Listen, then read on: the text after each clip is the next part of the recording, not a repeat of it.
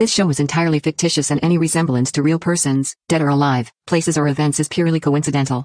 This show is not intended to outrage, insult, defame or hurt any religion or religious sentiments, or feeling or any person, entity class or community, and does not encourage to propagate in superstitious beliefs, black magic or witchcraft. Listeners should exercise the discussion. Hello दोस्तों मैं स्वराज लेकर हाजिर हूं एक और कहानी आशा करता हूं आपको पसंद आएगी ये कहानी दो कपल्स की है राघव और मानवी की शादी को अभी सिर्फ़ छः महीने हुए थे। राघव का एक दोस्त था मिकी, जो उसी शहर में रहता था। और उसकी शादी को लगभग एक साल हो गया था। उन लोगों ने कहीं घूमने का प्लान बनाया। मानवी और मिकी की वाइफ रिचा तुरंत खुशी खुशी मान गई। आखिर उन दोनों में भी अच्छी खासी दोस्ती हो गई थी। मिकी और राघव ने शहर से दूर एक रिसोर्ट इंटरनेट पर ढूंढा। वो रिसोर्ट जंगल के अंदर था लेकिन बहुत ही शांत और शानदार लगा। शुक्रवार को राघव की गाड़ी में चारों निकल पड़े और कुछ पाँच छः घंटों में पहुँच गए। ढूँढने में परेशानी हुई। आसपास के लोग उस रिसोर्ट के बारे में ज़्यादा नहीं जानते थे। लेकिन रिसोर्ट के मालिक से फ़ोन पर बात करके और किसी तरह जंगल के अंदर ड्राइव करके वो लोग सही जगह पर पहुँच गए। अब तक शाम हो गई थी। अंधेरा भी हो गया था। रिसोर्ट बहुत ही बड़ा सुंदर था।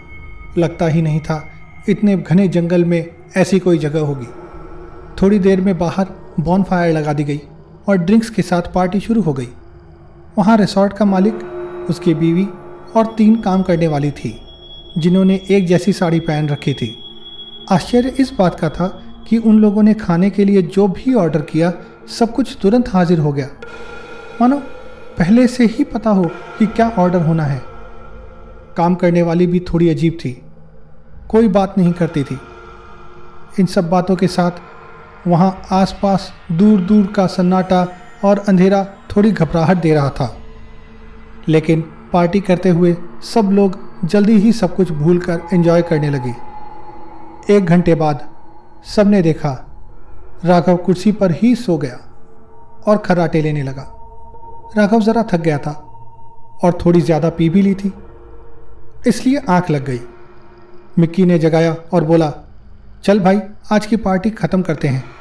तू खाना खा और सो जा। राघव की बीवी मानवी बोली, चलो मैं भी चलती हूँ। तो राघव ने रोक लिया। बोला, अरे तुम लोग कंटिन्यू करो, मैं जाता हूँ। एक दो घंटे में सो जाना, मेरी वजह से पार्टी क्यों ख़राब करते हो? बाकी मैं कल तुम्हारे साथ एंजॉय कर लूँगा ना? सब मान गए और बोले कि चलो थोड़ी देर में हम भी चले जाएँगे। राघव उठकर अपने कमरे में चला गया। उसे अंधेरे में सोने की आदत थी, इसलिए दरवाजे को धकेल कर बत्ती बुझा दी और सो गया। कुछ आधा घंटा हुआ होगा और रात के दस बजे होंगे। मानवी अंदर आई और दरवाज़ा बंद कर लिया। वो राघव के पास सो गई। राघव की नींद थोड़ी सी खुली। उसने महसूस किया, मानवी आ गई है तो आराम से सो गया। थोड़ी ही देर बाद किसी ने दरवाजे पर दस्तक दी। इस वक्त कौन होगा? मानवी शायद गहरी नींद में थी। वो नहीं उठी तो राघव उठा और अंधेरे में ही दरवाज़ा खोला। उसने देखा, ये तो मानवी उसकी बीवी ही दरवाजे पर थी। ये कैसे हो सकता है? राघव ने आओ देखा ना ताओ, बत्ती जला दी। तो देखा बिस्तर पर कोई नहीं था। तो फिर थोड़ी देर पहले अंधेरे में कौन आई थी? और आई थी तो गई कहाँ? वो भागा भागा बाथरूम में गया। देखा वहाँ भी कोई नहीं है। मानवी अंदर आई, बोली, ये क्या कर रहे हो? पागल हो गए हो क्या? क्या ढूंढ रहे हो? राघव बोला, अरे, तुम तो थोड़ी देर पहले आई थी ना? दरवाज़ा भी बंद किया था? मानवी बोली, क्या कह रहे हो? मैं तो अभी तक बाहर ही बैठी थी। तुम्हें कुछ ज़्यादा ही चढ़ गई है। फिर दरवाज़ा बंद करके चुपचाप बिस्तर पर जाकर सो गई। इधर राघव सोच में पड़ा था कि थोड़ी देर पहले कौन आई थी, लेकिन थोड़ी देर बाद राघव ये सोचकर सो गया कि उसका भ्रम होगा।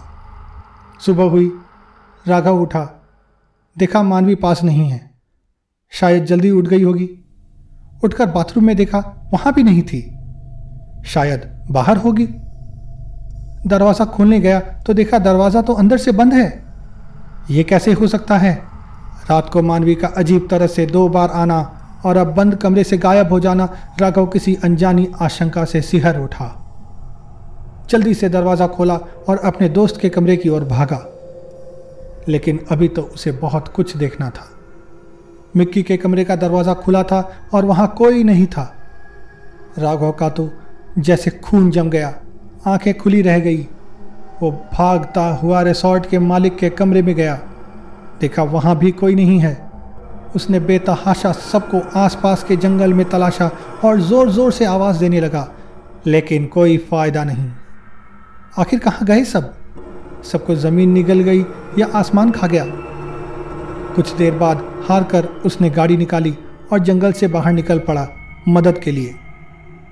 वो गाड़ी चलाकर थोड़ी दूर ही गया होगा कि अचानक सामने से एक पुलिस वाला आ गया।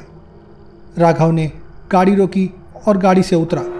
पुलिस वाला बोला, ओ भाई, यहाँ किधर जा रहे हो?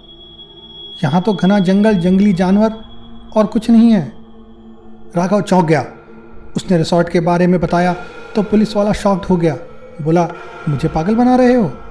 अंदर जाके ड्रग्स वगैरह करते हो तुम लोग और कुछ हो, हा गया तो हमारा नाम बदनाम होता है। राघव बोला आप ऐसा क्यों कह रहे हैं? यहाँ सचमुच एक रिसोर्ट है। आप तो जानते होंगे। पुलिस वाला बोला, सुनो बेटे, मैं यहाँ नया नहीं हूँ। ये जिस रिसोर्ट की बात तुम कर रहे हो, ये आज से पाँच साल पहले जल गया था। अब वहाँ सिर्फ़ खंडहर है और कुछ नहीं। ये सुनकर राघव का दिमाग खराब हो गया। वो जिद करके पुलिस वाले को अपने साथ ले गया। वहीं जहाँ रिसोर्ट था। लेकिन वहाँ का नज़ारा देखकर उसकी सिट्टी पिट्टी गुम हो गई। वहाँ तो सिर्फ़ जली हुई बिल्डिंग थी, जो खंडहर बन चुकी थी। भाग भाग कर आसपास ढूंढा तो वहाँ रात के कोई नाम और निशान न मिले। न कोई नौकरानी, न मालिक। राघव को रात वाली बातें याद आ रही थी। पुलिस वाले ने बताया, यहाँ जो रिसोर्ट था, वो पाँच साल पहले तक था और बहुत अच्छा हुआ करता था। सब लोग यहाँ आकर बहुत खुश होते थे। इसी वजह से किसी ने जलन की भावना से इसे जला दिया था। रिसोर्ट का मालिक, उसकी बीवी और तीन नौकरानियाँ, कोई नहीं बचा था। पुलिस वाले ने राघव को डांटा और बोला, झूठ बोलकर यहाँ अयाशी करते हो? जेल में बंद कर दूँगा तुमको। राघव ने तुरंत वो वेबसाइट खोली, जहाँ से रिसोर्ट के बारे में पता चला था। लेकिन ये क्या? वो वेबसाइट तो अब बंद हो गई थी। अब पुलिस वाला चिढ़ रहा था। और राघव पागलों की तरह रोकर अपनी कहानी बता रहा था, जिसका पुलिस वाले पर कोई असर नहीं हुआ। राघव समझ तो सब कुछ रहा था, लेकिन किसी को कुछ समझा नहीं सकता था। तो दोस्तों, ये थी आज की कहानी। सुनने के लिए धन्यवाद। दोस्तों, आप मुझे फॉलो कर सकते हैं यूट्यूब पर। मेरा चैनल है Swaraj Sharma one four zero two और इंस्टाग्राम और फेसबुक पर मेरी आईडी है आर्टिस्ट डॉट स्वराज तो जुड़िए मेरे साथ और दीजिए अपने वैल्यूएबल कमेंट्स